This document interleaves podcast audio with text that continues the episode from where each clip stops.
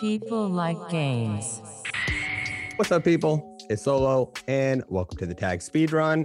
And this series now featuring a little bit more of me and my face rather than just simply my voice. Um, anyway, without doing much further, be prepared for a little bit of a disappointment because the history for Tag was actually surprisingly vague, even by standards of the nebula shit we usually deal with.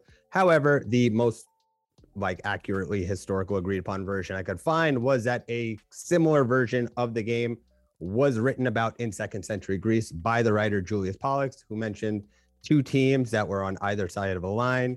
Then a seashell was spun or flipped, and then that would choose who the chasers were, and then they would chase the other team. And when they caught everybody, the game was over. So more or less tag.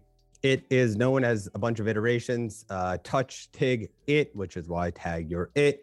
And that concept of what it is has evolved and meant different things in different countries, whether that was leprosy, fleas, uh, some other sort of disease in Great Britain. Uh, they was they, they're the first early adopters of uh, a lot of these playground games, but globalism.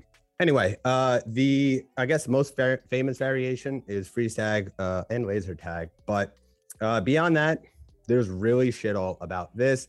So I thought I committed to it, so I might as well just deliver this information to you all directly on camera, which is why surprise.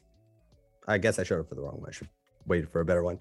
Anyway, jokes aside, that's all I got. I know I'm like way over anyway, but peace.